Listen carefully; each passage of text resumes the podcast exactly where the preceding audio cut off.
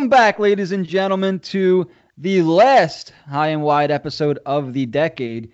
We have a great show coming up for you, but first, let, let me introduce, as always, here with Kyle and Jack. Kyle and Jack, how was your Christmas?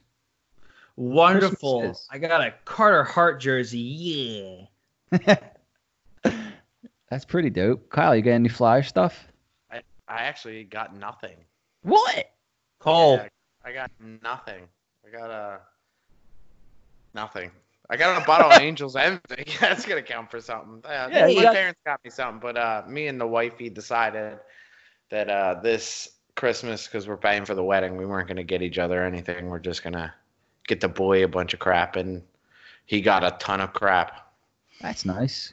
I Yeah, mean, I'm sure, just- sure you got to play with a lot of it too, huh? I was playing with him for the first day, cause but he's he's hard to play with, man. He wants shit done his way, kind of like dad. So. Oh God. Like- so like if you do one thing wrong, God forbid, he's like, no, you're not playing anymore. Go. Uh, too funny, too funny. Uh, yeah, Christmas kind of went by quick. Do you do you guys find that you're still excited the same way you used to be, or or it's just another day now? the second I finish my Christmas shopping, that's when I get a little bit excited. But it, up until that, it's straight fear and stress Why is it fear and stress? because I wait to the last second. I don't know what to fucking buy anybody, even when half of them tell me what they want or send me pictures and. uh, I ordered it too late, so it's I get an email telling me they canceled my order because it's not going to get there. They're out of stock, and I gotta there I am, jingle all the way, Arnold Schwarzenegger trying to find something on the last day, and I don't like that shit. I work a lot too, so that I don't have a lot of time to make it happen either. Uh, it's when the adrenaline kicks out, and uh, and you get that you get that rush, that that holiday high. Yeah, it, it's it's real great. Let me tell you.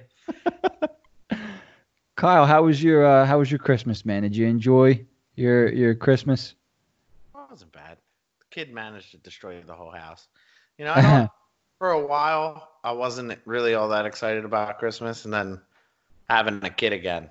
I mean, you get to see. It, it reminds you a lot of when you were a kid, seeing him all coming down the stairs, all pumped the hell up, like, "All this shit's mine." Like, yep.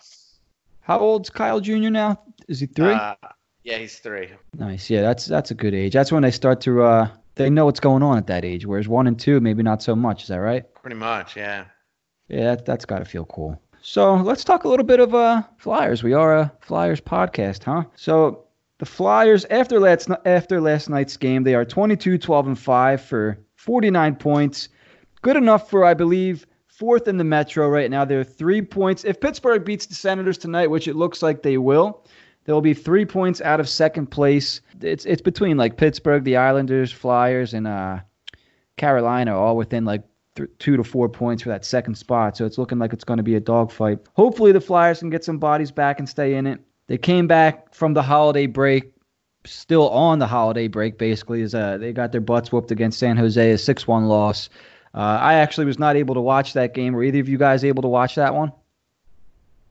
I watched- a little bit of it, but I was watching the fights. There was some fights on Showtime, and I fli was flipping back and forth. And after they scored the fourth goal, made it four-one, I was like, "Yep, that's it. I'm going to bed." Yeah, I uh, went to work five o'clock in the morning, and I worked a full full day, so I didn't even get home until like six thirty.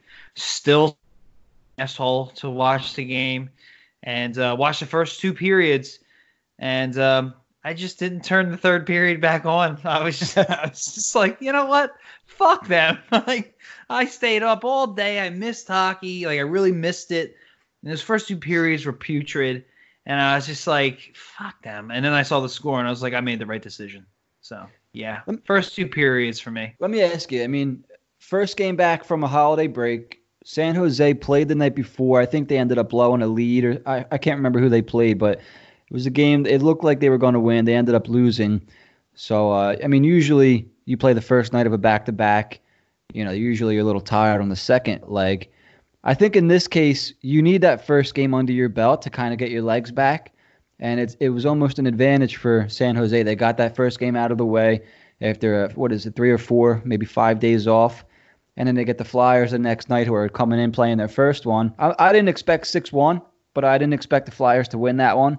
Even though San Jose, I think they, what do you say? They lost like 10 or 11 straight, Jack. I posted something on Twitter. Yeah, the whole the whole league's beating them essentially. Like you know, they're at the bottom of the of the pack, yeah. and uh, see them smoke us. And everything you're saying, I agree with. I, it's absolutely because look what the Flyers did. You know, they loot, they drop that one, and they come out and they you know win a hard fought game against the Ducks. Yeah. And um, you're right. Maybe that there was some kind of advantage to that, but it just seemed like the puck would not settle for them. There were several plays I think Jim Jackson even said it. It's like Provorov trying to settle it at the point, bumps over, drops over stick, and it, it, I, they just were doing everything. I don't want to say wrong. It just looked like they just weren't getting the bounces, and the puck wouldn't settle for them, which made everything else harder. And now they're pressing, and then you know, then the Sharks just started scoring, which definitely sucked. And you know what? As good as I, I didn't think Hart played poorly, but you make some of those saves where they hung him out. They hung him out to dry. Let's be real. Uh, but he didn't really bail him out like he has in the past either. Interesting you brought up Carter Hart right there because this was a road game. And before we started the show tonight, Kyle, you brought up that Carter Hart maybe didn't say it this way, but he's not that great on the road this year. Your thoughts? Well, I mean, he's had a rough go of it on the road, but so has the team in general. It I feel like they have a hard time finding their legs early, and then a lot of times on the road, if you don't find your legs in the first ten minutes, you're out of the game.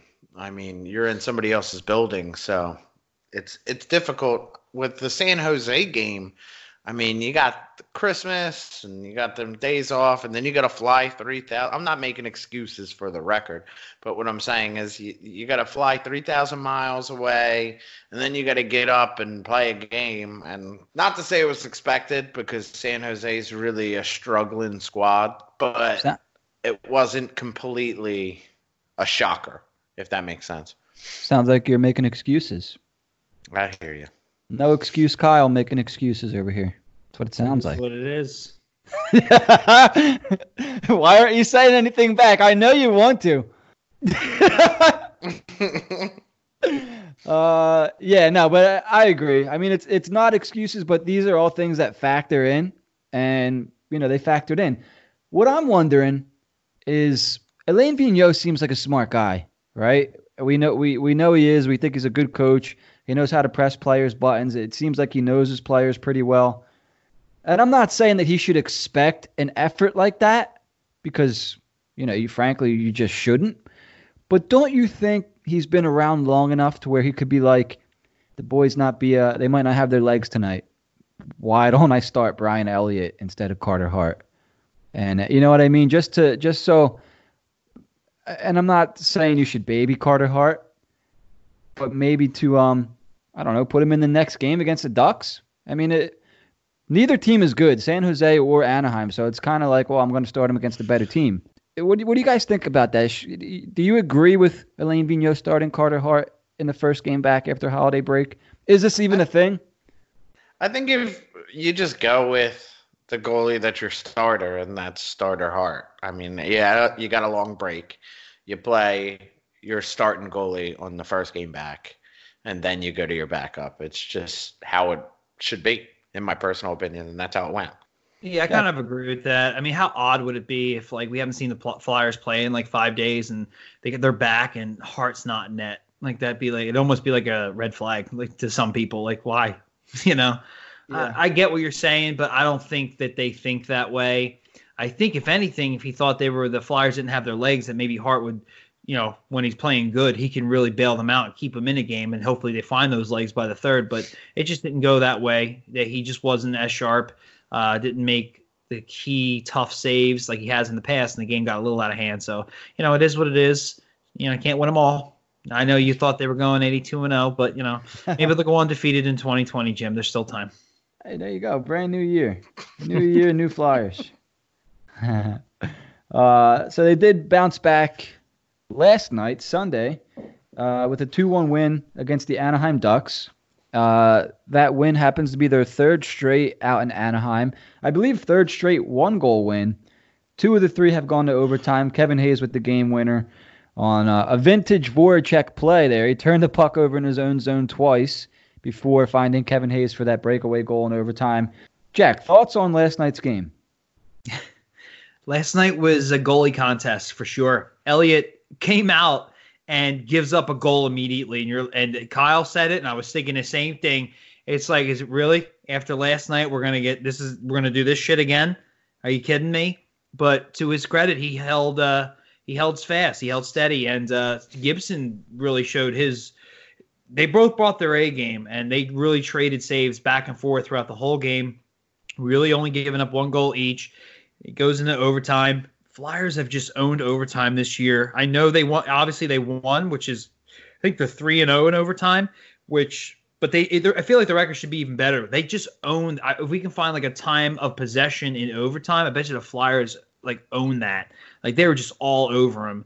And to see them finally get one after it's been so so long and not have to go to a shootout was fantastic. And um, yeah, Voracek's going to be Voracek, and because he got the game-winning assist, we're going to forget all of his blunders. But he's honestly been playing a little bit better lately for me, so I'm not going to kill him. But how about that Kevin Hayes, man? Everybody's been saying like, "Oh, we love that he does this. We love the penalty kill and all that." And I'm one of the people too. I won't lie.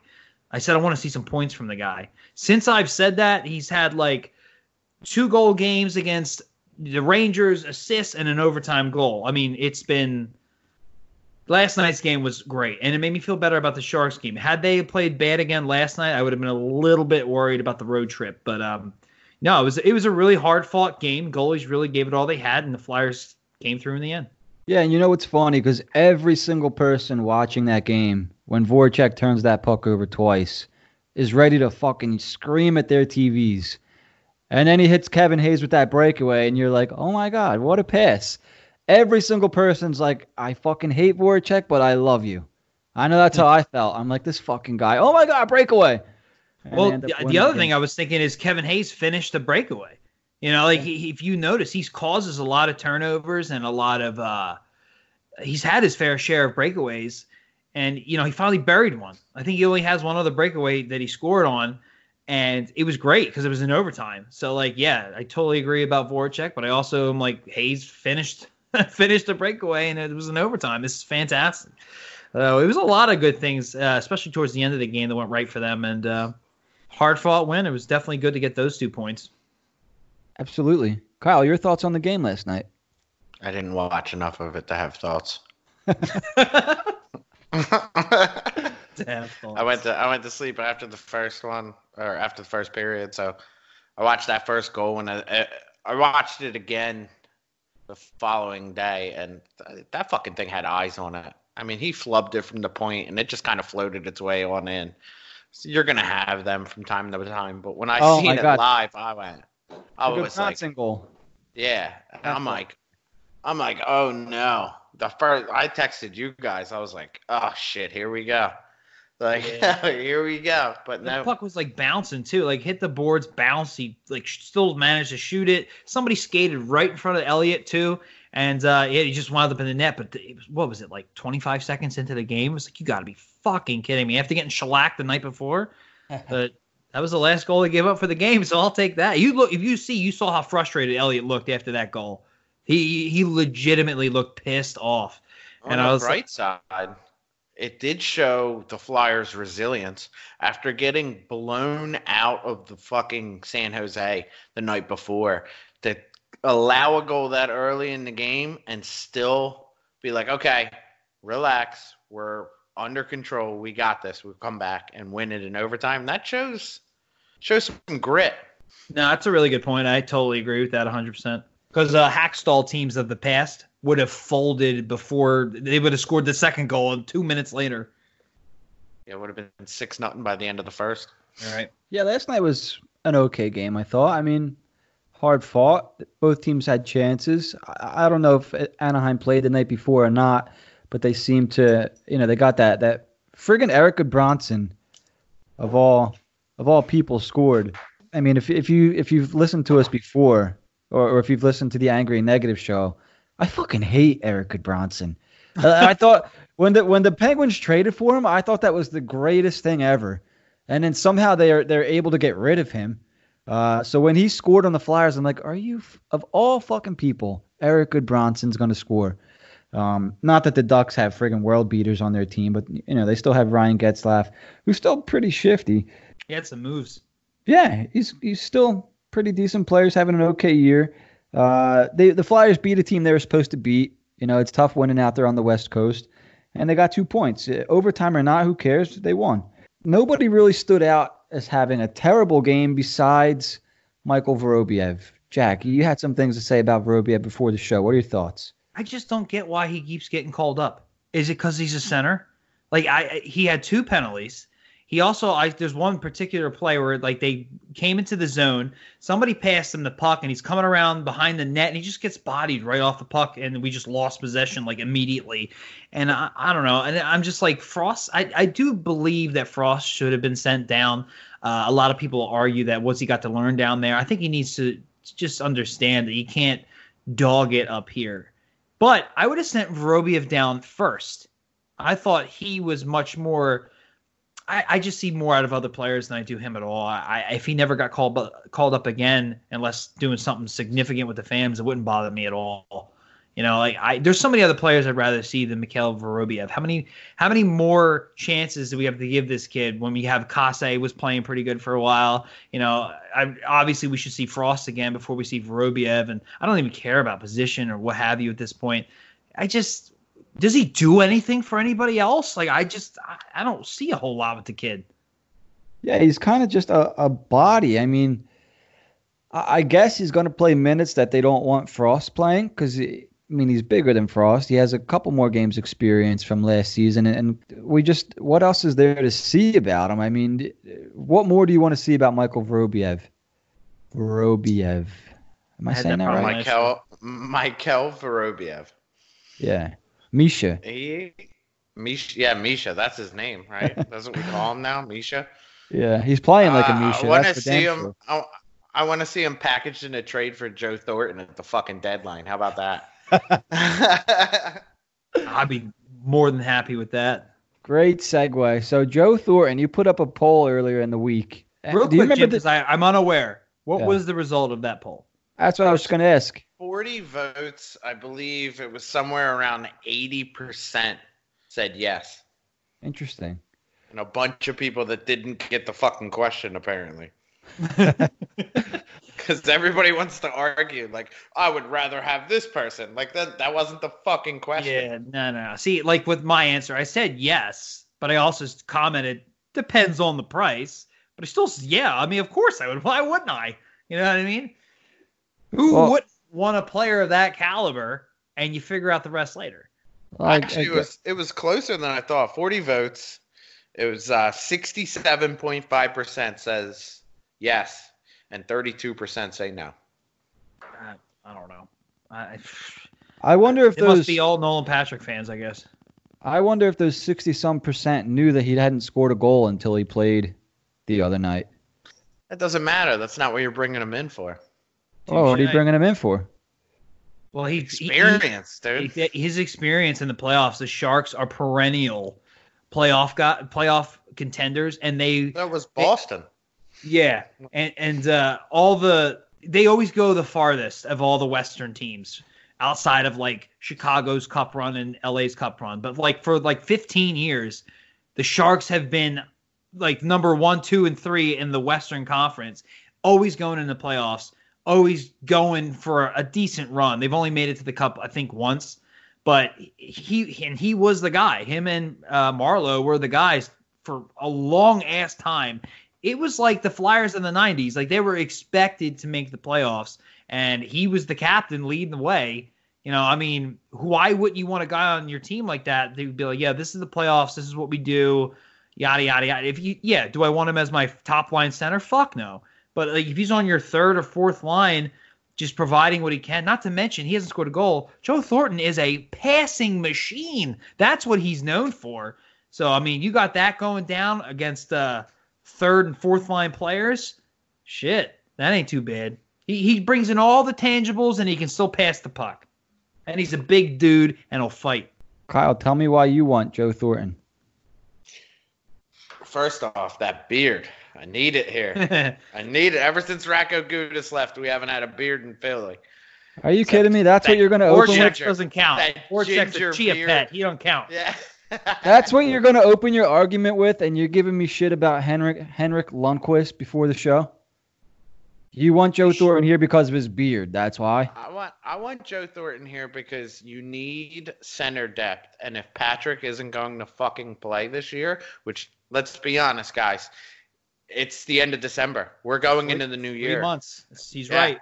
It's three months now. Is I can't I can't bank on him playing here. I cannot bank on him playing here this year or maybe ever again.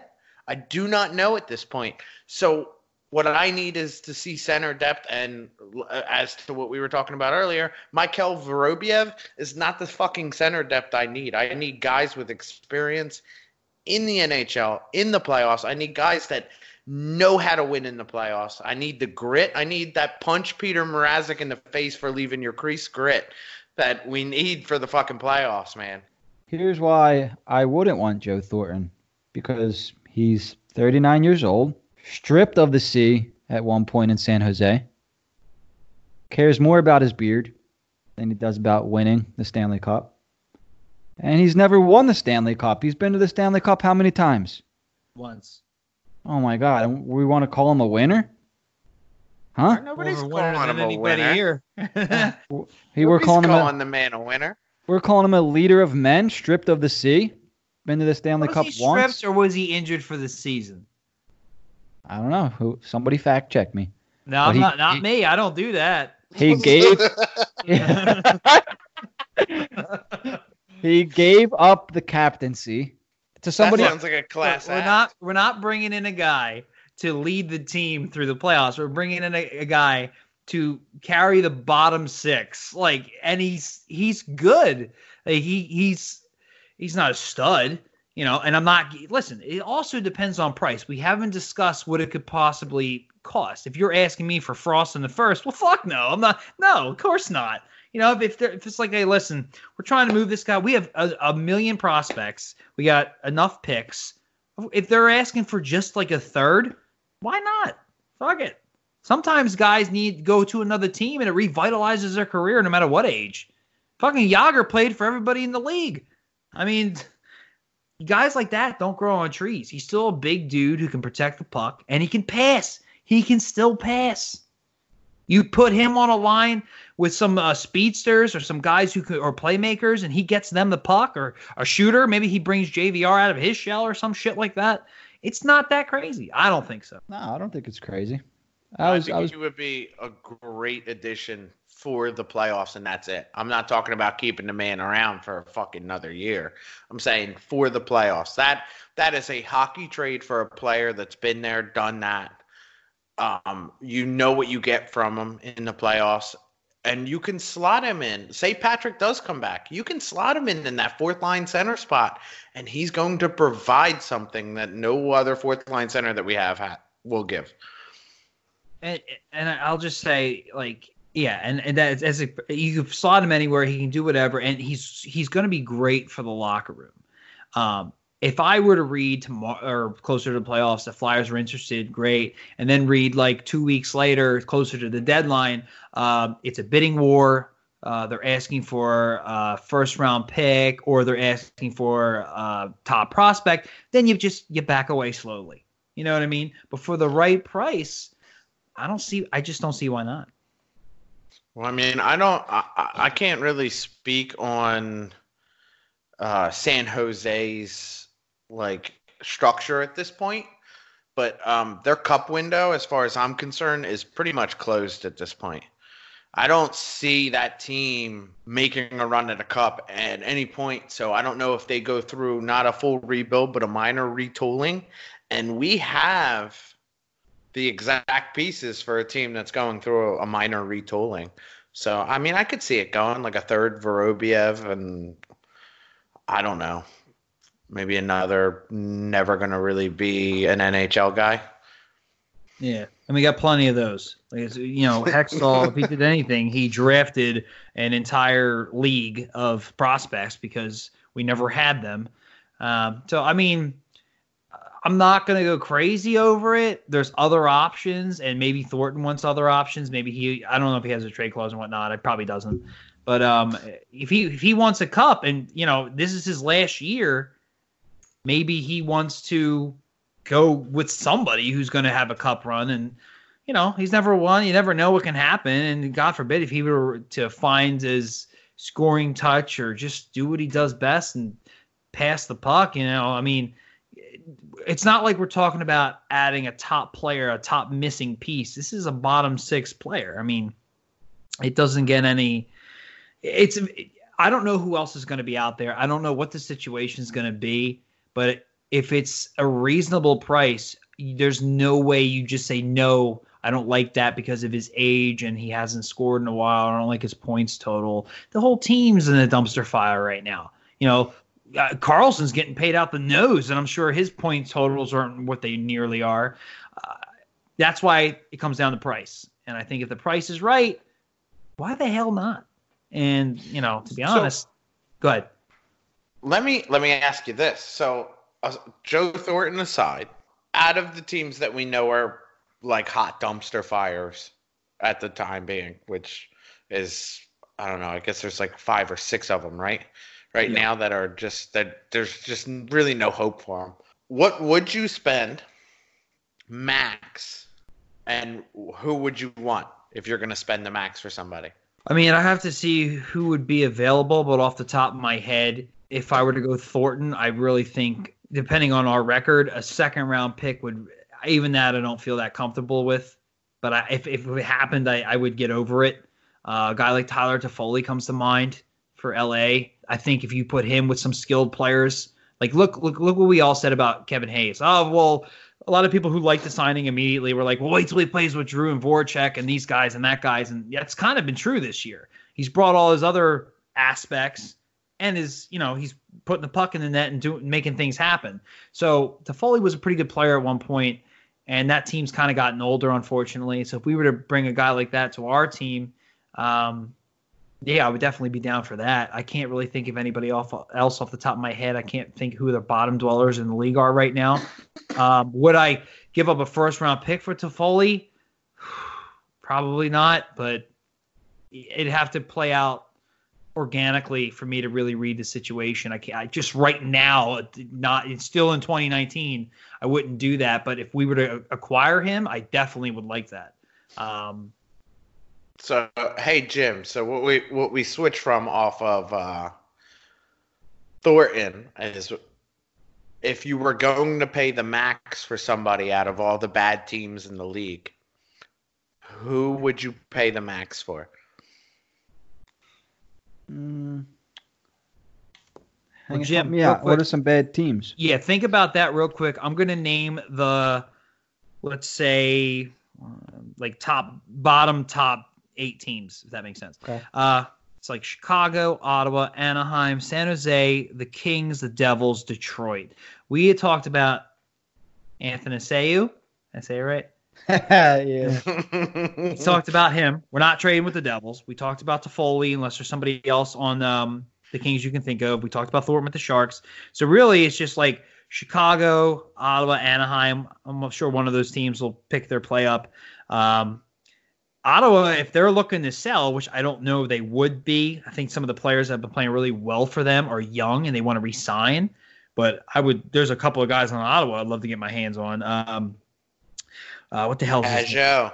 Pageau and um, God, he's played on like every team now. Duclair. Duclair, thank you. Yeah, I think he made the All Star. I don't want him. Not a fan. Duclair. He's got like 23 goals. Yeah. Um, yeah, just this year, every other year is a fucking dumpster fire. It's so weird though, isn't it? he's played for like five, six different teams over the last five, six years, and it's maybe that's a little much, but like we, I always thought he had the skill, and then finally he lands in Ottawa of all places and scores like twenty something goals already. There's no, there's no system. He doesn't have to play defense there. Maybe, yeah, maybe that's it. I really don't know. I'm, I'm just throwing out stats and names. Uh, Chicago, um, I, they'll probably be in, in it enough where they won't be looking to move. But I can't think of anybody that one year deal guys that that team's known for being pinned down the players, and that's their problem. Maybe they trade what's his name, the goalie, but that's about it. Um, so yeah, those are like the bottom teams right now. All right, we na- mentioned a handful of names, and that's really it. I'd be all over Detroit. Like they're historically bad. So like Yeah, I- nine, I- nine wins in 40 games. That's pretty bad. Wow. like, For a they're getting the playoffs demolished. straight years, whatever the hell it was. Like this is they're paying. They're paying for it right now. And they have yikes. two wins in like the last phew, 20 Their games. goal, their goal differential is a minus 70. Yeah. That's so like My God. can you imagine next what the culture team- the- wait, real quick. The next closest team in goal differential is the Devils, who are a minus 37. That's a massive difference. Can you imagine what the points swimming. culture is in like in that locker room? Like they are not going to want a lot of the guys on this team back next year. Uh, If they're not going to be on the roster already, they're not coming back because they what they're doing now is they're generating a losing culture, and like it's beyond losing. Like it's like they're getting their asses whooped every night culture. Spanked. Yeah. So like some of these like older like middle-aged 25, 26, 27 year old guys, they may not want on their team next year. I mean, they, I'm sure they have guys like Mantha and Bertuzzi under contract for a couple years. Uh, they brought in a guy like Fabbri who, who who's playing pretty well for them actually. Uh, they may keep around. They have stopgap guys like like your buddy Valtteri Filppula, who's a minus 28 this year, by the way, which is insane because we're three months into the season. Uh, he's on pace for minus 100 potentially. I don't know if that's going to happen, but the potential is there. Uh, and then the guy that I want, who is a minus 35, even worse than Filppula. Dude, Uh, they, s- the goal differential the, that Jack brought up, uh, everybody on that team's a fucking minus. There's no why, way of. That's why I don't put a lot of stock into it. Like it's just they're on a bad team. Like, do I think he's a minus that player? Probably not. dude, they are bad. Uh, I I think I'd be interested to see how a guy like Athanasiou would play with the Flyers because they play a pretty solid defensive system, and then he I don't think he would be counted on for defense. He'd be you know that speedy winger guy. I know we talked about him on the show before, so we don't have to go in depth in depth about him, but. I- I'd be interested to see how he plays with some of the guys on this team. Uh, he'd be a threat, I think, offensively. I'd be uh, interested to see if he gets re-signed here. If they do trade for him, Yeah. Well, to be honest with you, you know how I felt about it before, but that was before the whole Lindblom thing happened. So now that door's open for me. Not against it. Only thing is, he's still relatively young. Although I have heard he's had they've had some issues with his character. Nothing humongous, but still. Uh, I wonder what the uh, price would be and how it would get driven up closer to the, the trade deadline. Yeah, and it's interesting that you say that because uh, you know we we talked Ghost last time, but hit the year that he's having is not necessarily helping his trade value. You know, I, I'm not sure he's worth a Ghost. Well, I If we're guess look- I mean I didn't want to do that before, Yeah. more because I was worried about ghosts going and flourishing somewhere. But how much do you put up that on him, and also him being on a shit team? Right, and I I think that works against the Red Wings. You know. Uh, Definitely doesn't help. yeah. Uh, so yeah, I, I but don't the know. deadline helps. Deadline definitely helps. It's just teams get desperate. If he gets traded, I feel like he'll be one of those guys. Unless he goes on a run, he'll be traded like at the at the last hour. Like somebody, another team misses out on their guy, and they backpedal and talk to Detroit. Yeah, he's a guy I could see them bringing back for three million, three point five million. Uh, so I, I would consider moving a second round pick. I would consider it. You know, I would move a second round pick. He's young enough for me where I'd be okay with that. as long as he resigns, right? I mean, he's got to fit in, obviously, too. But Right. Yeah, you got to figure it out. I mean, listen, we gave up like a third or a second or something like. What did we give up from Mrazek a few years ago? Was it like a third? I don't know. It's something. think It was so. a I pick and a was a conditional pick. Well, that's what I was going to bring Uh, up. that's right. It was a fourth and a conditional third.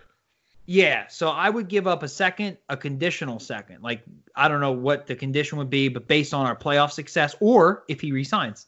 So if you're worried about him resigning, give him a third with a condition. If he resigns, that third becomes a second, something like that. Yeah. But I feel like I I just feel like at least one or two other teams would be involved enough to to probably bump it up just enough out of what we think is a good trade. Yeah, and Detroit's in a flat out rebuild, so you're going to be sending a kid too. There's no way you're getting around not sending a kid over. We got a lot of them though, so I wouldn't be I wouldn't be against a certain some certain names. I just don't know. Hey, Vorobyev sounds good, huh? Yeah, or like a Laberge or somebody like that. Because fly, I mean, the, there's guys playing with the Reading. It's Reading, right? The Reading Royals. Reading Royals, yeah. Should be playing with the Phantoms. There's just no room. Yeah, no, I, I totally agree with that. I uh, I actually hope they move some names, some guys further down the pipeline that probably would have to have a Gretzky type year with the Royals just to be considered. So, I mean, why not? Former second, I mean, second round pick Pascal Laberge burned by Thanks Laberge. Before Carter Hart. Yeah, fuck that guy. he actually He deserves the us. Red Wings. He burned us. I don't know how to work Skype. Like, bitch, you're fucking 20. No fucking way you don't have a Skype account. You fucking liar. Can't put down that fucking Xbox controller with Fortnite. That's what it was. That's what it is. It Skype's for Fortnite only. Let me look up what he's doing with Reading real quick. In the meantime, He's uh, with the Phantoms. is he back with the Phantoms? He's been with the Phantoms for a month or two now. I haven't heard shit about him. Yeah, he had like three goals in his first two games and then kind of fell off a cliff again. So we we were talking about sending uh, guys going up and down. We brought up Vor- uh, Vorobyev, uh, a couple couple moves, just in case any of you guys have missed it. Uh, Frost, Morgan Frost was sent down in a move that I think most of the people on Twitter, I think all three of us here, agree that he, he should have been sent down. He, he wasn't really noticeable. He had a good couple of uh, games when he first came up. Uh, haven't really seen much since. Uh, Jack, your thoughts on Frost getting sent down because you had some interesting opinions while we were talking uh, pre-show. I just basically heard people who were against it saying like, "Oh, he's got nothing left to learn," and with the Phantoms, and well, that's kind of true. Uh, he's got to be held accountable for his play. Like he just wasn't there. Like look what Farabee's done. He's created chances. He's done other things. Where Frost had those like two games, and I think I remember him getting an assist in late November, and really he's been non-existent. It feels like, you know, and uh, it's I just if he for his caliber or what we think his caliber of play is going to be with the players he's playing with, he needs to do more. He needs to produce more, and he's not. So if you're not producing, well, this is what happens. I mean, it's it's an account, account, eh, accountability thing for me, and I hope that he goes down and said, "I had my shot, didn't exactly, I couldn't sustain the success I had early on, so I'm gonna, you know, hopefully work on that, you know." And then there'll be more injuries, and he should be one of the first guys considered to be brought back up. Um, but I'm not against it because he didn't blow the doors off like we've seen other guys look like they want to be here. Guys who are not as talented as Frost, like Aube-Kubel, look like they want to be with the team more. So I would like to keep those guys around. And, you know, all Frost can do is get better and add more weight. So I'm not against it. So, uh, go ahead, Kyle. On the counter argument, though, he does have a lot more to learn. Well, that wasn't my point. That's what I Uh, heard oh, on Twitter. okay. Yeah, no, I, I, I'm like, wait, but he he does though, because Yeah, I don't think any player stops learning to begin with. You know, even even guys who've been in the NHL for a few years. You know, so I mean, I get wanting to keep him up with NHL talent because there's nothing better than learning in the about the NHL than being in the NHL. But at the same time, it's it's I don't think he's 100% ready. Like I've seen things we've liked, yeah, but sustaining it, sustaining that su- success is a big thing, and he's not doing that. So you brought up uh, before the show that you know maybe you'd rather see Frost stay with the team over Vorobyev because Vorobyev is just straight poop. Uh, there are some guys out there on Twitter who would agree with that.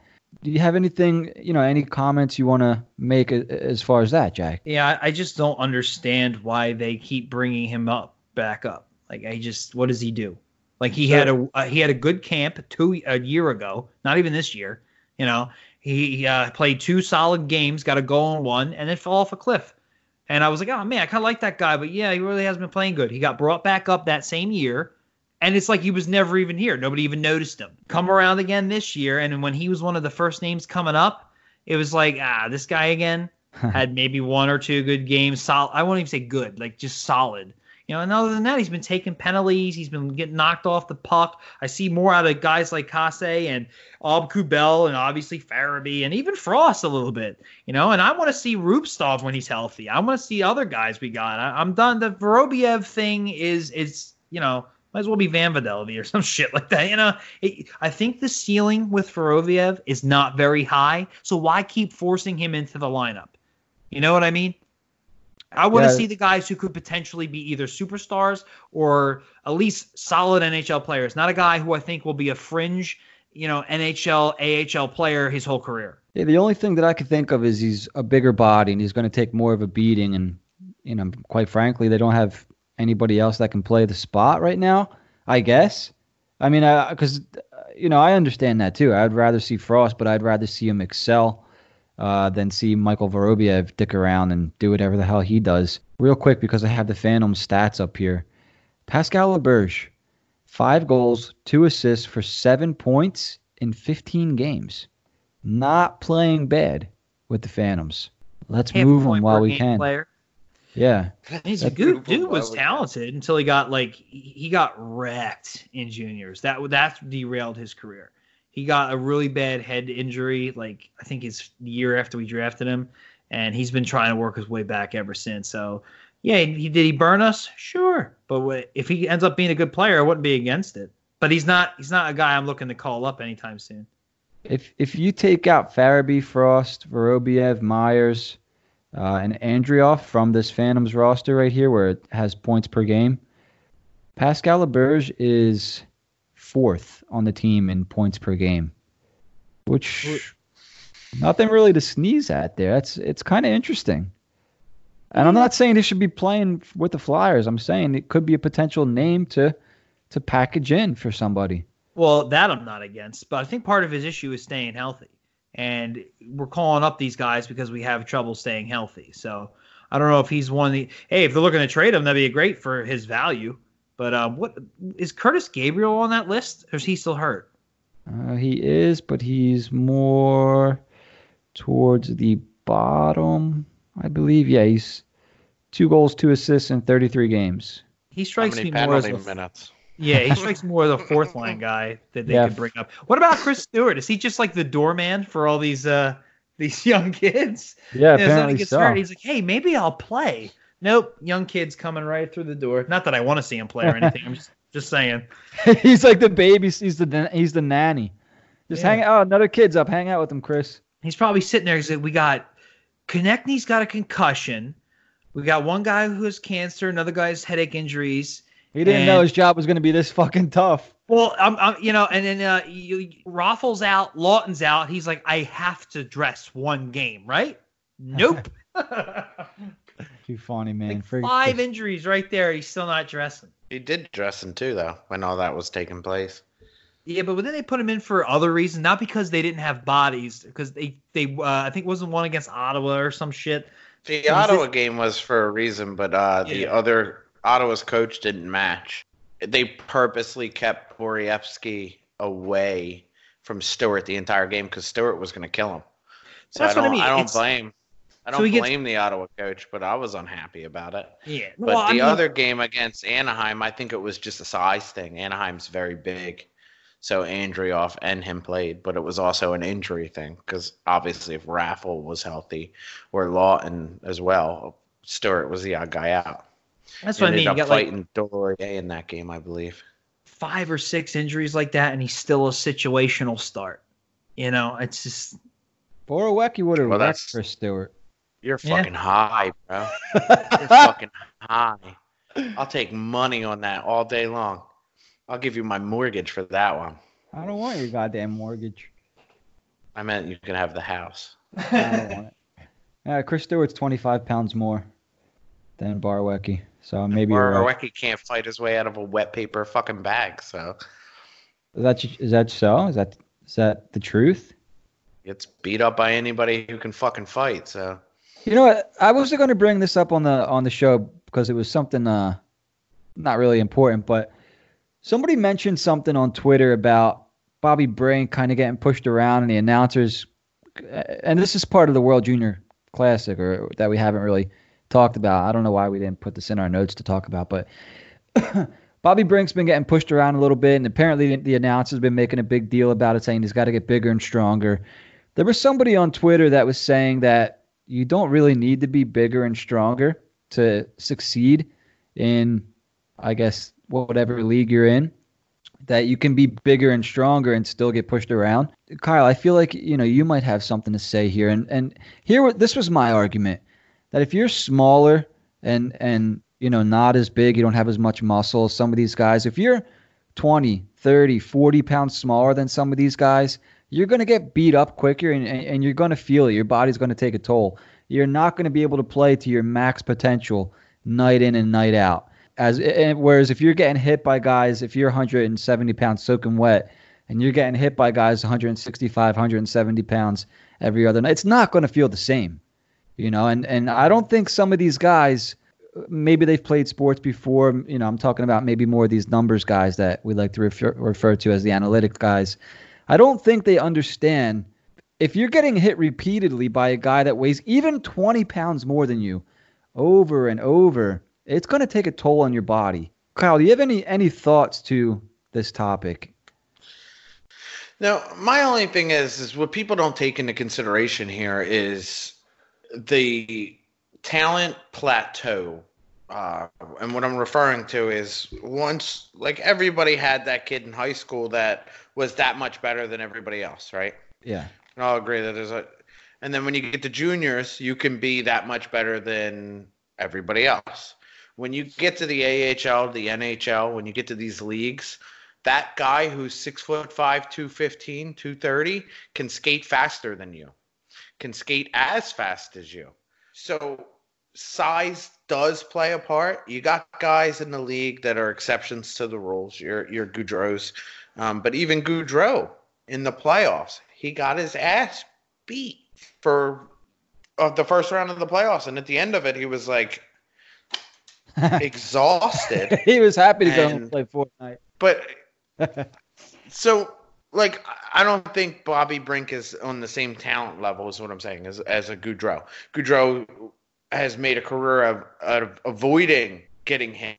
And Bobby Brink's getting pushed around in the World Juniors, right? I believe that's what you were just saying, right? Yeah, yeah. When you get to the NHL, if you get to the NHL, because you still got a long road ahead of you, there's you got to put on some weight. You got to be able to handle guys bigger than you that are faster than you that the advantage is not going to be there, which obviously World Juniors is a little glimpse of that. Also, Bobby Brink is not a good skater, so avoiding getting hit is not going to happen with him. He's going to have to put on some weight. Yeah. You talking about trading him? Nah. not yet, anyway. I mean, for Call, Call Caufield, that's what we're going to trade him for. I was hoping somebody would bring him up if I didn't have to myself. Holy Cole. What's he doing in the World uh, Juniors? Winning. Doing anything? I don't know. Well, so is so is Uh, Cam fucking York, and he's on the he's up in the press box. So Yeah, no, I don't. I, he's like on their second line, but I don't think he's done much. It's really been uh, Trevor Zegras for. Uh, he's an Anaheim prospect, did you see that pass today? dude. He's Yeah. on my fantasy team. I can't wait. But uh, yeah, other than that, I really haven't followed too much. Yeah, I haven't. I watched. I think I watched the first game. It was uh, USA Canada, I think, and I was talking all kinds of shit when it was two nothing USA. And as I'm typing out a tweet, Canada comes back and scores three times, and all of a sudden it's three to two. So now I'm on Team Canada's side again, so I don't piss off all my Canadian followers or whatever. So playing both sides of the fence there. Other than that, I haven't really followed the World Juniors. Fun tournament though. It's cool. To, cool to watch all the prospects play together and things like that. Well, The, the Um, number one thing story for me was um, who was it? Russia and somebody when they didn't take the helmet off and they got all bent out of shape about it. I, I saw somebody post something about that. I didn't actually see it. I retweeted it. Let me see if I can find it. But basically, you take off the helmet, and during the national anthem, somebody's national anthem, uh, the player like skates over to the point. He's like, he didn't take his helmet off, and the referees are like trying to stop him and all that. And then at the end of the game, I think it was the same game because I didn't see this this It was uh, gift till the later. handshake. Not the well, that too. They three guys wouldn't shake his hand. Who was it? We know the prospect. Uh, but also, I think it was a different game. A guy skated behind somebody on that team and popped his helmet off like on purpose. Like it's there's a lot of bad blood with this thing going on. I mean, no fights or nothing, but it is juniors. The thing I take from World Juniors is uh, we may have something in that Zamula kid. Yeah, I agree with that. Yeah, absolutely. And Jim, we talked about him when we signed him last year. But yeah. uh, real quick, it was uh, Barrett Hayton didn't remove his helmet for the Russian national anthem. So uh, Barrett Hayton's American. So ooh. and yeah, then the uh, line shake, three guys just straight up skip shaking his hand. Isn't he with uh, Arizona? He was an Arizona pick. Yeah. Interesting. Yeah, Igor Zamula. So he's interesting, and we still have to get to our all-decade dopes and greats, but Zamula. So a, a lot of people are, you know, really high on Igor, Igor or Igor Zamula, and that's cool. He said the same thing. Yeah. Mm-hmm. so he's playing really well, which is great. But I look at this Flyers roster, and I'm like, where's he going to play? You know, Jim, it's funny you bring that up because I thought, why not draft Cole Caufield instead of Cam York? Because of the same thing you just said. Yeah, but so here's my thing. So Cam York was a first round pick and will eventually be on the roster. Igor Zamula, undrafted, free agent, whatever. There's literally not going to be a spot for him. Like unless they move Ghost or unless you know Robert Hägg's not going to be here forever, but he's not a Robert Hägg type player. He's a puck mover. I I don't see a spot for Zamula on this team unless unless Myers doesn't pan out, which I think would suck because I like Myers better.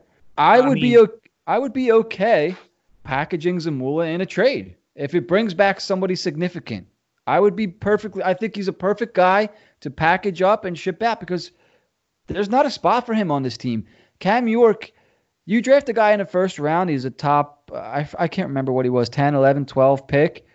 They're going to make a spot for him on this team. Igor Zamula was kind of a surprise. He's kind of one of those guys where you're like, oh, this guy fell into our lap. Let's package him and bring back something that we actually need. Do you know what I mean? So I mean, you make that, a great point with Cam York being a first round pick. That is how the organizations it's how they act.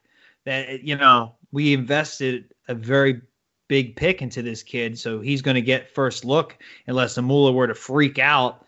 Uh, I just hope I don't know who Cam the player York they would still two years be. away. Yeah, yeah, it's it's there's plenty of time. Zamula gets to play in the AHL next year. It's right. And I hope he, yeah. I hope he just forces their hand, and if he does, and he becomes that much of a I don't want to say can't miss prospect, but just like we want to get this kid up here, he's you know he's really playing well. I hope that it is Ghost or someone along those lines they move out. I'd hate to move out a young kid because we drafted a guy behind him in the first round and we'd rather see him because then you that's how this guy comes back to bite you, you know, and he's a stud just because nobody knew to draft him before. Same with Philippe Myers and look how good he's been for us in his young career. That's kind of been my thing. So like when they went out and drafted Cam York, I think that you can never have too many good defensemen. And the reason for that is there are so many teams out there who are looking for defense. They're looking for good young defense. And if you're not going to move Zamula, you're not going to move York, you can then start to look at can we move Gostisbehere? Is Sanheim going to pan out? Is Myers the guy we think? And if you don't think that those guys are going to pan out, you can ship one out and somebody else slides into the slot. You know, because uh, I think defensemen are always coveted. They're kind of like goalies. Like the Flyers are going to be in a good situation with goalies as well. You can only start one goalie. You can only have one backup goalie. So when you have three, four, five, I mean, Jack, I, you know, I'm more explaining this to the to the people listening. I know I don't have to explain this to you, but when you have three, four, five, you know, uh, players where you can actually you literally can't use them, the next thing you do is you start shipping them out and bringing back things you need. I think it's the same way with defense, where forwards you have uh, you have 12 forwards out there. So, you know, you need all your prospects or you hope that they pan out, things like that. If you have, you know, you have your starting six defense and then you have your seventh, eighth, ninth, maybe decent prospects coming up, and I'm sorry, extra three, you could think about moving somebody because you have guys in the pipeline. And that's, you know, don't get me wrong, I would have liked Caufield too because I, this team, you know, back in the summer, we were saying that if they're not going to win, we at least want to be entertained. So was I wasn't necessarily bummed, you know, when they went and got York because you remember I was totally okay when they went out and and they got another D because I'm like, okay, well, this could open something up in a trade down the road, and I'm hoping that's what happens. And you know, if it's Ghost or if they want to package Zamula in a deal, I'm all for that. Either one, move them out. I don't care. Well, I definitely agree with you about them being currency. Like they're just so sought after, especially young defensemen. Right. The only thing I'll say is you said you don't think there's room for them, and I look at our roster and I just think, you know, Braun's maybe got one more year if they decide to resign him. Niskanen, I would like to see what he's got another year regardless, uh, and then I would we'll see what happens after that. Uh, but those are two essentially two guys coming off, uh, and Ghost is a definite trade candidate. Yeah. Hägg we don't project to be in the st- uh, one of the starting six, so it's what Myers, Provorov, Sanheim, and uh, what am I missing? I feel like I'm missing somebody, or is it just those three? Yeah, I mean those are like the long term guys. If you Those want to count our- Niskanen, those are he's here for two years. Yeah. So I mean, Zamula could like get his first cup of coffee with that defensive core, and then Cam York could come along. And if they're forced into a decision, it's a good problem to have. And I think they move out an older guy, most likely Ghost. I just wouldn't pull the trigger on a trade with Zamula now, not yet. I think we. The other thing is bringing up young guys. It helps your cap because you're not paying them anything. And if we have all our money, we're gonna have to pay Hart. But around the time Zamula and York would be coming up, we're paying guys like Hart, you know, uh, Couturier's real contract, among other guys. Um, so you know, maybe not. I wouldn't be so hasty to move a guy like Zamula out. Yeah, good points. Kyle, any thoughts on uh, Zamula? Would you would you keep him? Would you move him? Are you happy with how things are? Any thoughts? It's way too early to move the kid. I mean, the kid shows promise. You don't move him at this point. I think uh, with getting Cam York and you got Zamula there, it just it unhandcuffs the Flyers a bit because you can move on from guys a little faster than maybe you would have hoped or maybe would have thought you would. And I mean, this may be out on a limb here, but you're the Flyers are going to run into cap issues at some point, and they're not going to be able to re-sign Myers, Sanheim, you know, and still add to the decor, an NHL decor. You're not going to bring Cam York and Zamula in. You're going to have to add NHL defensemen. Yeah. You know, who knows what happens? I mean, this is a ways down the road, but it wouldn't be out of the realm of possibility to think of Sanheim or, you know, if somebody gets moved to make room. But like I said, I you're just gonna have to see what happens. I mean, I wouldn't be I wouldn't be happy with it right now, but at the point where Sanheim's like, "Hey, I want seven million dollars a year," yeah, sorry, we don't have that. So Yeah. see ya. Yeah, it is. I mean, it's it is it's way early. I just figured uh play a little devil's advocate advocate Well, there. Jim, to, to your point, real quick, if we and even then, I probably still wouldn't do it. But if we were such a cup contender and really were missing like one piece to put us over, and that team for whatever reason really wanted Zamula, and it was an absolute stud player, I I probably would consider it, but he, I wouldn't like it. But if you get a cup out of it, what do you really care? Oh, we're yeah. not that. We're not that team. We're not the Capitals. You know, we're not, we're not 50, 60 points already or anything like that. So that's why I don't see us entertaining it. Yeah, this year would be a little tough because of the cap, but I'm thinking like next yearish maybe comes up with the Phantoms if he still does well. Who knows? Just a you know a what if scenario. Oh, Um, Zamula will be with the Phantoms next year, Yeah. no doubt. Couple uh things is we're an over an hour in already somehow, and we didn't even get to our all decade and all dopes and you know there was an all star all star snub or anti snub I wanted to bring up, but let's get to the all decade teams first. You guys want to do dopes or, or greats first? You I think guys Dopes have is the more- More fun. So I'll go run through the greats and then finish with dopes. Let's go through the dopies. And I'm Okay. going to argue on Jeff Carter and Mike Richards' behalf here before this gets started. Jim, you go ahead and you say your contest rules. Of Well, I don't have they're not contest rules. Well, the the errors. Oh, so the the decade starts from 2010 to 2011. So any any player from 2010 till That season, yeah, the, the so- cup doesn't count. Yeah, so 09 010 that season's last decade. So if they played in 2010 2011 until now, they can they're eligible for the list. Boom. And I think Carter and Richards played in 10 11. They played Flyers. one They one did. season. Yeah, They Jagr, still fucking count. Jagr does. played one season ever for the Flyers. and it was a good season, unlike Yeah. the Carter season. Yeah, but but that's my thing though. Like you know, star player, he's gonna make the list, and it's my favorite flyer all time. He's making the goddamn list for me. well, you want to you want But to he's not, he's not on the dope list though. We're talking about dopes right now.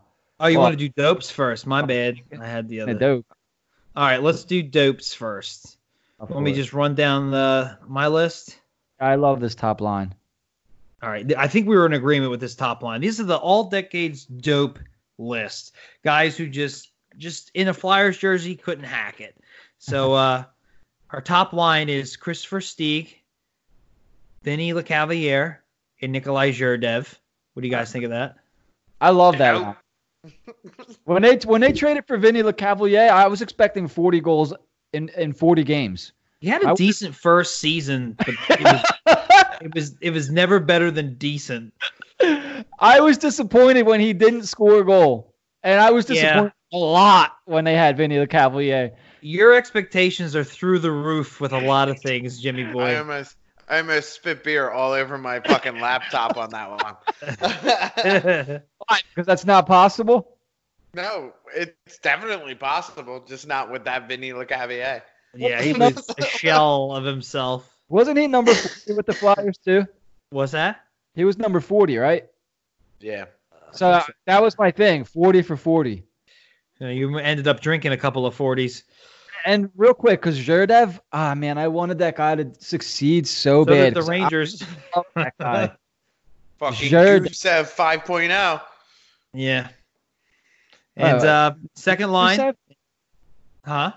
talking about the guy with the Devils? Yeah, because remember how pissed Jack was when they got him? Flyers aren't doing nothing. They go and get fucking Gusev. It was a smart move. Free. Very cheap. I mean, the rest of the team sucks dick. Anyway, we're getting we're getting off uh, getting off topic here. Uh, second line. This is the Hextall line of Dale Weise, Lateri Filppula, and Jury Jori Lehtera. Valtteri Filppula, minus 28. I actually didn't. Can I say something about Filppula? Because I didn't mind him with the Flyers. I thought he was a solid stopgap guy. He Nah, yeah, yeah, he was a stopgap. Yeah, I thought he was terrible. I thought that Hextall put him in situations he shouldn't have been in, and every time we gave up a lead, he was on the ice a lot. And somebody, he had one breakaway goal that somebody was trying to tell me was really good. It was like against Carolina. If you watch the whole play, he actually fell, and he as he was getting himself up, somebody else stole the puck, and he was behind the defense because he fell. So he ended up getting on a nice little breakaway. But yeah, That's how he, he drew it wasn't up. good. I mean, do I hate the guy? No, but he was making like almost six million dollars third line center, and he was he was not good at all. Like he just wasn't. Yeah, I think Um, he, I think he hated him. I, I don't. I, would've- definitely didn't hate him. I hated other players much more than him. Trust me. I just felt myself like having to explain to people why he's not good a, a little too much. Um, third line, we have Chris Van Videlvi. Excuse me. I would say that again. Say it again. It was like I had an apostrophe or a, uh, uh, a colon or something right in the middle of the word. Chris Van Videlvi, Boyd Gordon, and R.J. Umberger. Now remember, that's R.J. Umberger playing in this decade, not the previous, and that's why. I fucking hated RJ Umberger both I times. hated that Stupid trade. fucking face. His Yeah. Stupid face. Scott I hated his Hartnell face. for Umberger in a fourth. What the fuck was that?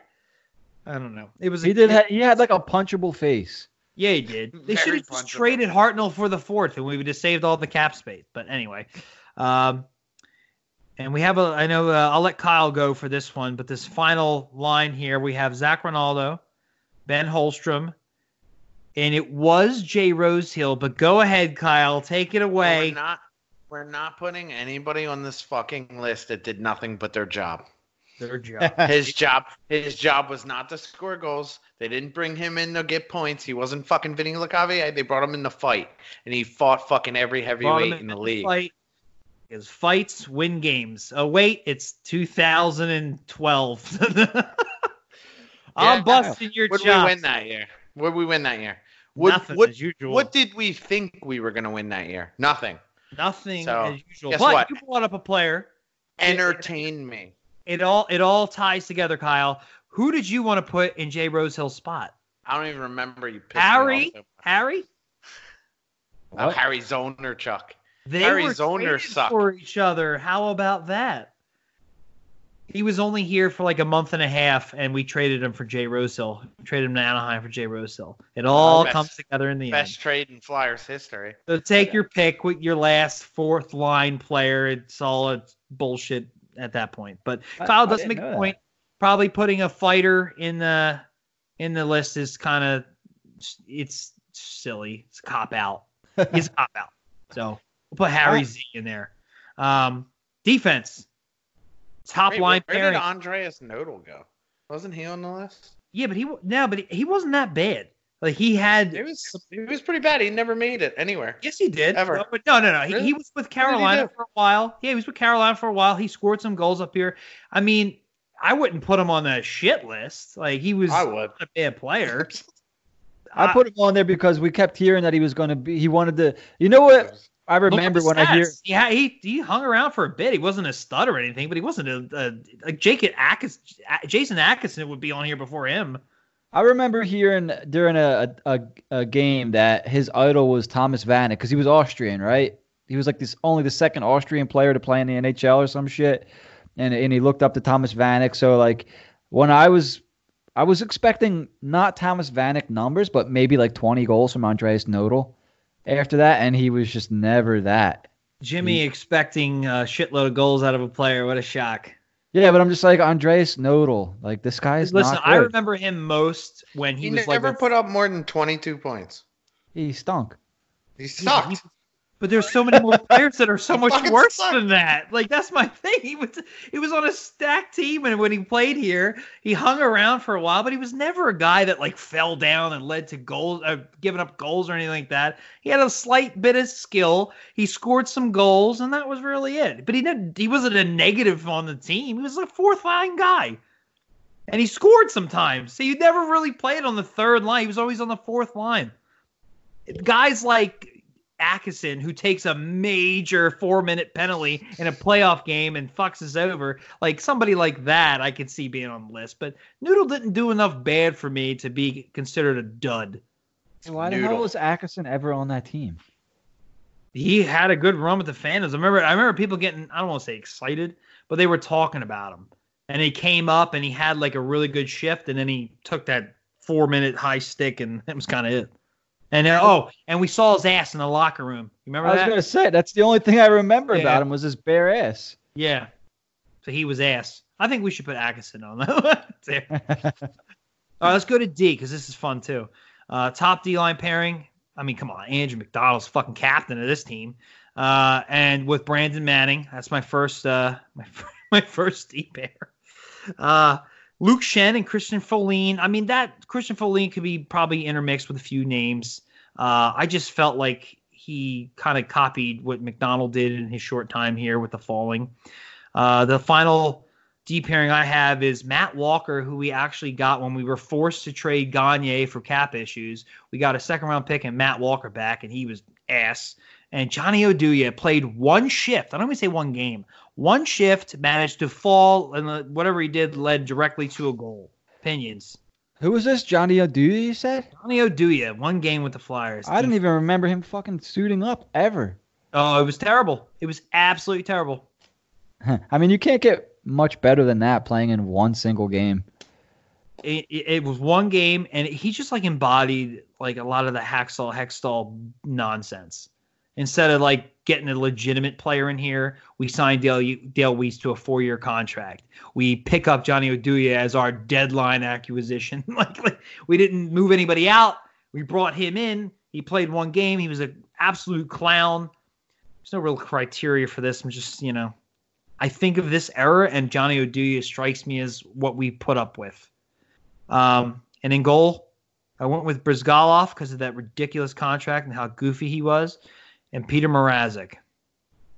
Oh, and on the IR is Samuel Morin. Still there. He's just going to be there forever. I have one gripe. Not really a gripe, just players with cool names that I would have liked to see on the list. So, Robin, Roman. What the fuck? Lib- Lib- Libimov, Libimov or some shit. Yeah, Move Kyle. off. I Yeah. remember him. Yeah, let me just bring up his little. And Med- you gonna bring up Medvedev too while you're at it? Yeah, actually, let me do Medvedev first because I have him right here. So he is a he's currently 37 years old. So he played with the Flyers uh, three years ago. So he was probably he's 33ish when he played with the Flyers. Played in 45 games, scored four goals, eight assists for 12 points. Only season he ever played in the NHL. He played with Kazan Akbars or AK Bars, whatever, in the KHL. That sounds like the guy from Star Wars, General Akbar. I was After- thinking about the terrorist with the bones that uh, the comedian my holds God. up. La la la la la. And then Oh, the Almighty Allah. after the Flyers, he went back to the KHL and went to uh, Avangard Omsk, where he's putting up 30 the points. Olive- to the He Olive went back to Olive Garden. So like, He's a why- like, what? He- what was he was he here? he was like a Russian stopgap. Like he wasn't horrendous. He wasn't good either. Yeah, but he's I think just he just wanted to go home. He's like, yeah, I don't like the NHL. so random that he was just because the Flyers don't usually have a lot of Russian players. So like when they do, I'm like, what the hell? And you look them up, It and was this- a little strange because you know it's like, all right, what are we gonna do on D? Oh, they're bringing over this guy from the KHL. So it's Yeah. pretty, like he was amazing in the KHL. Like he was pretty at the time. You know, he was pretty good. So it was like, yeah, we'll try him out here. I don't think he was horrific. Uh, he wasn't good either, but uh, it's just trying random, things out. like a random name where you hear Evgeny Medvedev and you're like, oh shit, Yeah, I remember Yeah, him. he he was definitely a random name. That that's for sure. If you play that game, he's a good name to pull because Yeah. one season. And then we got another guy, Robin Lyubimov over here, another Russian guy. He was a little bit younger than Medvedev. Played in 47 games for the Flyers in 2016-17. Scored four goals, two assists for six points, and then disappeared into the night. You never heard from him again. I don't. Even during that season, I don't know what happened to Lyubimov. Maybe he got hurt. Maybe he was in the press box. Like he just stopped playing games, and you, never said heard of the, him again. You said the year, and I went, "Wow, it was that recent, huh?" like 'cause I don't remember him. I, Crazy, right? I know the name. I know the name. I just I can't remember one single play with him at all. And this guy, prior to playing with the Flyers, had not scored more than 14 points in a KHL season. Why Yeah. did they? Why was he on the Flyers? Like, what did they see that they were like, oh, he'll he'll succeed here? I have no idea. That's a scout thinking they're smarter than they actually are. Thinking Yeah. they see something nobody else sees. It's uh Klentak does that with the Phillies, trying to be the smartest guy in the room and ends up being a moron. Yeah. So he's currently 27 years old. Uh, he, I don't think he's playing this year. His last year he um, played for Magnito Magnitogorsk Metallurg, where he played in 62 games and scored 13 goals. 21 points for his career high in the KHL. Robin Lyubimov, everybody. Yeah. All I mean, uh, uh, what the what the hell was I going to say there? Uh, honorable mention for the dope team. there you go, honorable mention. Oh, that was fun. But How about the goalies? You guys, there's a couple of other names you could put in there, like uh, Rob Zepp, Cal Heeter. Oh my Uh, god, those are great names. Zepp, I didn't, I didn't hate Great Zepp. name. I didn't hate Zepp. He was like the 30, what, four year old rookie or something, but he, he got lit up by Toronto in his like homecoming game. It was, it was really sad actually. It's like, oh, he finally made it to the NHL. His whole family's here. Oh my god, he's getting destroyed. it just sucks. Just Yeah. his dad sitting there chugging beers. Like. Yeah. It was like the exact opposite of Auston Matthews' first game with his four goals. Like it was like he just got lit up and he got lit up early. Um, other than that, anybody uh, goaltenders you guys can think of, or defensemen, or anything you guys want to throw up, throw out there? Nah, that's pretty much it for me. Kyle, anybody come to mind? Nope. Oh, I think overall it was a pretty solid list. Obviously, Yeah. there's other names like Bruno Gervais. I just can't Oh my believe God, we put yeah. fucking Rosehill on the list over Lyubimov, bro. Like, yeah, I, I'm I kind of agree I'm with mad it. at you. I I'm think mad I at think you. I think you really like your tough guys. You really I love do. I do. When you have fucking Colton Orr knocking Todd Fedoruk out cold, how, but that's the thing. It's and like then and then you bring in a Rosehill who beats Colton Orr's fucking breaks off. I'm not mad about it. The dude did his job. I'm sorry. We'll put Danny Syvret there instead. Uh, He's a defenseman, wasn't he? Yeah. I don't was he? I put him on the wrong list. I might have. How about uh, Eric Wellwood? Fun fact for Danny Syvret. He scored the only goal in the Boston Winter Classic, didn't he? Was was that him? Yeah. Shit, I remember Danny that. I thought it was somebody else though. Do you have that in front of you that he scored that goal? Yeah, he is a defenseman. Whoops. Pretty sure it was uh two to one game. Let me see here. No, he did. I know they lost. They scored the first goal. I thought it was Gustafson, but maybe it was Syvret. I mean, what? We're going back to 2011. Oh, they're selling tickets for it still. Go buy one. Go show up. Uh, shit. I'm with, I, for goalies, I almost put Michael Leighton, but I feel like he didn't really play. He like signed, got hurt, and I don't think we really ever saw him again. Yeah, and he did play in the Stanley Cup. I mean, like, If I ever see that motherfucker in public, I'm That's just it. In the fucking face. Everybody has to hate him for his asinine play in the cup, that's true. especially on Game that last six. goal. Wow. I mean that that game six was ho- the worst goal ever given up, but his overall play in the Stanley Cup Finals was horrific as well. Uh, real quick, Danny Syvret did score, assisted by Scott Hartnell and Jeff Carter. Nice pull. Mark Recchi scored against the Flyers. That fuck. That makes sense. I believe that. Any Mark- former Flyer will score against the Mark Flyers. Recchi. I do too. I love Mark Recchi. Yep. Oh. Should never let him go. You can thank Bobby Clarke for that one. Oscar Bartulis is on uh, this list for getting a cross-checking penalty, so that's cool. He was That's- on, he was He should have been on, on, my list. list, too. He was Honorable on my list. He was on my list. As was Oliver Larson, Man, there's been some Colli- really bad players on this team. Nick Schultz. I don't think Nick Schultz was terrible. There's listen, you could you could juggle a lot of these names, especially at the bottom of the list. Yeah. Move So, on to the uh, here- Hold on, let's before we move on. So now that we've brought up how terrible some of these players were that were on the fucking Flyers roster, this if you to look at this year, who in ten years are we gonna go? That fucking player is trash. That player was trash. Yeah, Vorobyev. Vorobyev, yeah. Chris Stewart. Cop out. That was a and, cop out. Who's the guy we gave up a second and a third for? Braun He's not gonna be on the his. I'm job, only dude. kidding. I'm He only kidding. on I'm just fucking list. kidding. I'm Oh, just Easy, kidding. Jack. Easy. Get it. I guys, I set you both off with that one. Chris Stewart's definitely on that fucking list, though. yeah, Uh, he there's broke no. me. took up for a me. nice play the other night. Yeah, Vrob, yeah, Vorobyev definitely. Uh, Stewart, Hägg. Bet you Hägg wants to play on that list. If, if Robert Hägg's on that list, this team did pretty damn good, I think, this decade. Oh, I, you know? I, we should, I'm not even you know- sure he's on that list. This would be a fun game to play for the next show, the first show of the decade. Good, good idea right there. Let me write that down. Kyle. Uh, um, what was my idea? was it yours or mine? I don't know, but let's take credit. All right. yeah, let's move Uh, on. All right, we're gonna go with uh, our list for the studs of the decade, and oh, I saw Kyle's face turn red.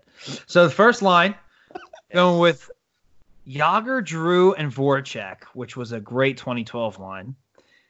Set them up. Ooh, um, TK, Coots, and Schenn.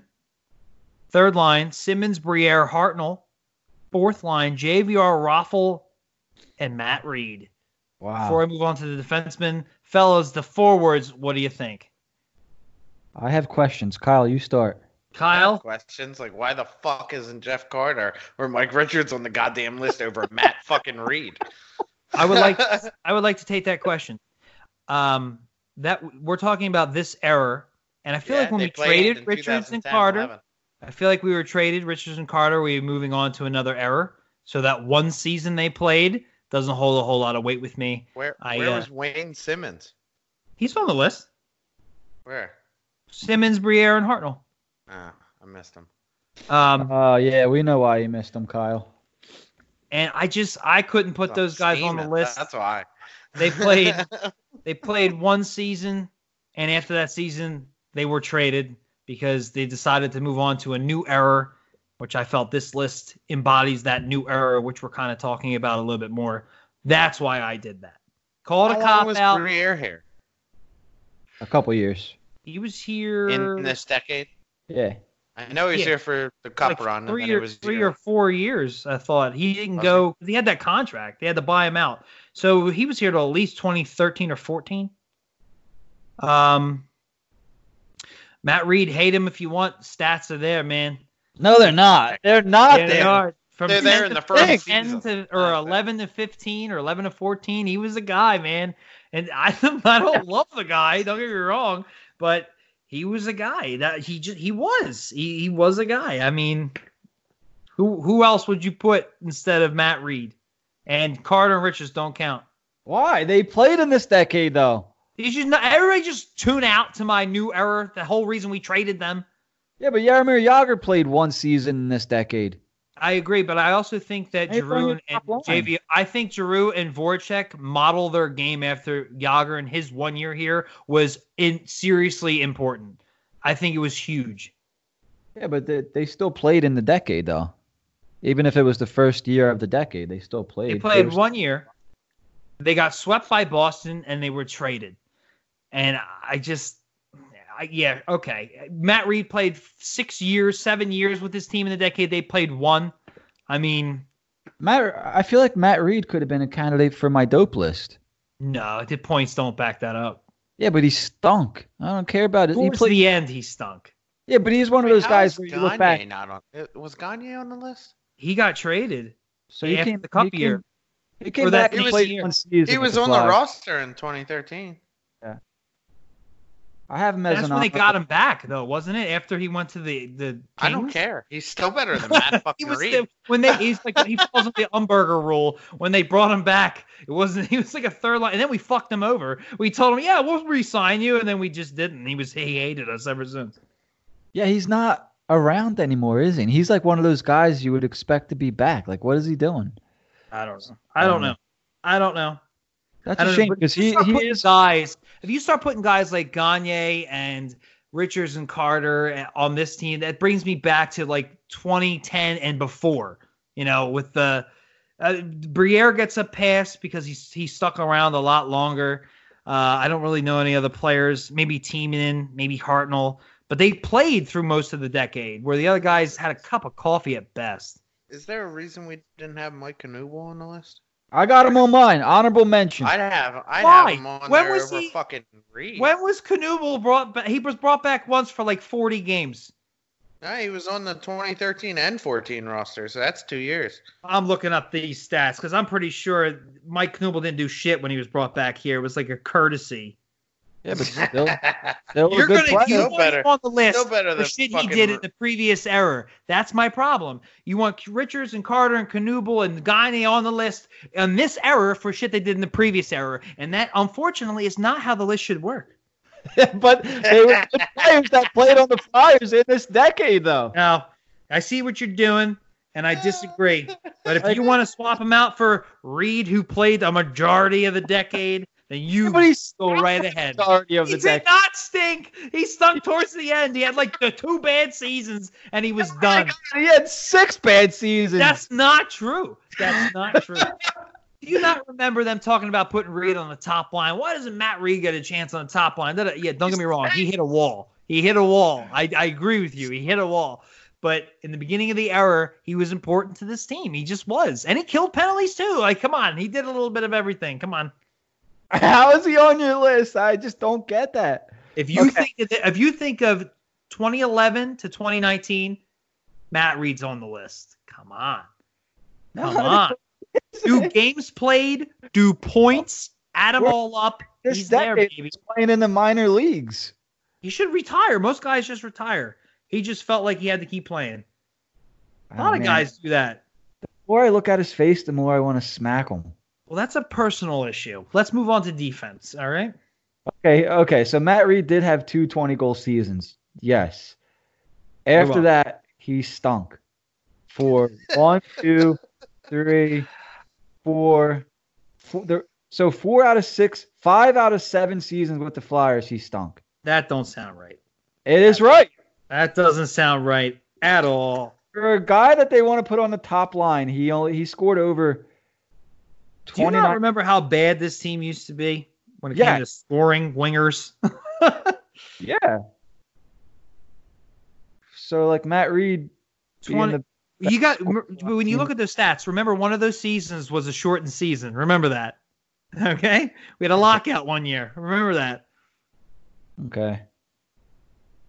He also played for Sod Södertälje in Sweden. I would rather have at I would 24 rather have Raffl on the list. Raffl's on the Matt list. Read. Raffl's on the list. Well, he should be there twice just so Matt Read isn't. All right, I'll put a few, I'll put a few more F's and it'll, it'll the last line will just be Hold on, you made Matt me, Raffl. I do No. like to have it'll Raffl. be, it'll there. be JVR and Raffl. I do like Raffl. I don't know if he should be on the list, but I do like him. You don't think Raffl should be on the list? Because I think Carter and Richard should. Oh, be. played the whole Jesus. Christ. You two, you two queeners with that. Maybe play the entire definitely- both of them, both of them had 66 points their last year here in the Good. decade. It, it helped get us uh, Simmonds and Jake. so good. Yeah. There you go. And Coots. All right, let's right, move on to defense. First pairing, Teaming in and Provorov. Eric Desjardins. I had to think about that for a second. I'm like, wait a second. I love Desjardins. Uh, Timonen and Provorov for my first D pairing. Second, and this was tough, but I had to put him in there. Probably going to get shit for it. Chris Pronger, Shayne Gostisbehere. Oof. Third pairing, Mark Streit and Braden Coburn. Yeah, D was a little slim on the Pickens. Yeah. Not much there with D. Uh, I put as an extra. I don't know if you want to include him yet. I did put Sanheim on there, but I feel like it was he hasn't played enough yet. It, maybe it was a little unfair. But if you wanted to bump somebody up for Sanheim, I'd be more than okay with that. I had some honor. I agree with your list. I like your list. I wish that Ghost wasn't on there, but he did score 65 points in his season. And they will not let us forget that. so it comes comes in handy for something, guys. So he made the All Decade team. His also his rookie season was good too. He had like Yeah. 45 points, some shit. Yeah. Uh, a couple guys that I mean, they could go on either list maybe, but Matt Carle was pretty good while he was here. they could go on either list. yeah. Cause, Cause he was like good, and then like the last two years, you were like, God, I can't wait for them to trade this fucker. you know what happened? Pronger had to retire. That's what happened. Yeah, that, that's Yeah, true. He had to play first line fucking minutes and couldn't do it. Yeah. Uh, a personal favorite of mine, who I really liked before the Flyers got him, and then they got him. I'm like, oh shit, I'm gonna go Bizarros. Andrej Meszaros. Yeah, he wasn't. I knew it. He was good with Ottawa. He was pretty decent with Tampa. Yeah, he was first co- two, year or two with the Philly was pretty good. Yeah, he had a bomb shot, and I was like, holy shit, this guy could score some goals. And then he had an injury or something and came back and just wasn't the same player. yeah, which is why he maybe could have made both lists because it's good, but then he was like, what the fuck's this guy still doing playing hockey? All right, you know what? I agree with that. I think Matt Read fits that same bill. oh my god, I'll ne- I'll never agree to him being on the all decade list, Matt He could be on. The, this was not an impressive decade, Jim. That's the point. that's, the- that's the It was a point of the pretty, list. it was a pretty bad ten years. All right, let's move on to goalies. Because the first one I think is pretty easy. The second one, I did put out a poll. We'll have All the right, you listeners. need your help with the second one here. The first goalie, I put Carter Hart. Uh, yeah, you know, not even a full season yet. However, we've been hearing about him for half the decade, and he's already the best goalie we've had in a long time. Now, for the second goalie, we put the poll out. If anybody's responded, let me know. I'll send it to you guys. For me, I have Elliott versus Mason. Which way you guys leaning? I gotta lean towards Mason solely off of because Mason had like three or four years where he just stood on his fucking head here, and then he kind of fell off the face of the earth. But Mason over overall numbers and length that he was here, uh, you gotta put Mason in over Elliott. Uh, Jim, you? I hate that it's between these two guys. Uh, when I think of Steve Mason, the only thing that comes to mind is that goal that he gave up against the Washington Capitals in the playoffs. It erased anything good that he ever did for me. Like my mind just blanks. All I all I see is that puck from center ice just slide through him, and my some heart. Of the, some of the gifts that dropped. came out after that were really bad too. Like an old lady trying to shoot the puck, and all of a sudden it goes in on Mason. However, I will say this: Elliott's been fantastic, especially this year. Uh, everything Kyle said about Mason is so fucking true, and people tend to forget about it. That 2013 season where we lost to the Rangers in the first round, and the Rangers went on to the Cup, we took them to Game Seven. That year, Mason had one of the best Flyers goaltending seasons. I, I said probably since Hextall Cechmanek, it might have been better than both. I don't know. It was really up there. We didn't have a whole lot on this team. It was it was Voracek, Giroux, and Mason, and that got us to take a team that went to the Cup to Game Seven. You know, every time we made the playoffs since that series, we've been embarrassed. We were not embarrassed that series. We had a legitimate chance of being a Cup contending team, and and he was still pretty decent after that. And then yeah, he did fall off a cliff, but that was an amazing season. If I have to go Elliott versus Mason, it's it sucks, but it sucks because Elliott's playing well right now. But I, I would go Mason as well. Yeah, and it looks like most of the people off Twitter. Let me just see here. We had 15 votes. I only did a 10 minute poll. So it was a 15 vote count, 73% Steve Mason. So Steve Mason makes the all decade team. First official all decade team for the High and Wide radio show. Steve Mason, congratulations. Go fuck yourself. guys, guys, this was not an easy list to make. Was fun. Fuck Well, I Matt think we- Read. I think we did. A, I think we did a decent job. I think Matt Read's going to have to work as. No, I I refuse. I was going to put him as, you know, the title for the episode. Let me ask I you this. Let me ask you this. Don't When think you I can of, stomach it. When you think of 11 seasons, 10, 11, did we say 10, 11, or 11, 12 to start? 10 11. 10, 11 to now. Richards and Carter come to mind more than Matt Read. Hundred percent. Mm-hmm. Yeah, a thousand percent. I Why couldn't does mean, I just want to know why couldn't does Matt Read more. come to mind? Matt Read had 47 fucking points that year playing on a line with either Richards or Carter. And He he, stayed on the team, 40 and he played would've for more than the decade. 47 points. He played like five or six more seasons with the team, where the other two went off. 40 fucking seven points again. Listen, if you want to put Richards and Carter on this because they won a cup with LA, that's with you. That's on you guys. If you, but this is a Flyers list, and they played one season that got them both traded. So I couldn't go with them. I'm sorry. We'll have to agree to disagree. All right, so think we're done. I think the Mike Richards and Jeff Carter's year, just their year, was damn near the same amount of points Matt Read had in all his years with the Flyers. That just that not one year. Bullshit. They both had 66 points. Matt combined. Read had 67 points his first year. No, no, no. We're not talking about his. That's not year? true, by the way. I just said that. You just made that up. He had 47 points. Yeah. The fuck are you talking about? So his career with the Flyers, he had a 187 points. Uh, 186. He had one with Minnesota. So And in one year, Richards So he and Carter more- combined. he, he tripled what they had in his time. we- Flyers. You're just making shit the fuck up. Hold on, 67. You're just trying to make my point irrelevant, which it, which Oh, is fine. it was But close. anybody, but but but Uh, any more anybody who doubled it. listens to this is gonna go, Jack's a fucking idiot. Why is Matt Read on this team? Honest to God, if you if you don't think of this past hour and picture Matt Read on the team, I don't know what the fuck you've been watching the last decade. He's been on the team for fucking seven years compared to one. It's not that I'm not saying that Rich and Carter aren't a part of the team, but they're not a part of this past hour. They're just not. A lot of it has to do with games played, and they only played one season. Matt Read Pull played one, two, three, four, five, six, fucking seven seasons with the team. I don't care. I don't. I- well, that's care. I'm Hold it. sorry. That's your cold. opinion. That's your opinion. But he was been it. there for the ent- almost the entire decade. He's been there all the entire Oh, decade. 11, 12 to uh, 17, 18. Jesus You know what? Christ. What more fits the criteria than that? I put up a poll, but I only made it an a day or an hour poll. I should have made it an entire week poll. So take it down and put up another one. People already voted. Go vote again. All right. Did you explain the criteria, or did you just put who's better? No, I put when when you think of 2010, 2011, who do you think of? Mike Richards, Jeff Carter, or Oh, Matt? my, that's what you put. That's what That's you what you said. No, that's You not at all what I said. I said when you think of 11, 12 to 17, 18, or to 18, 19, who do you think of? I don't think of that one season. What moron would do that? Those are the two best players on the team.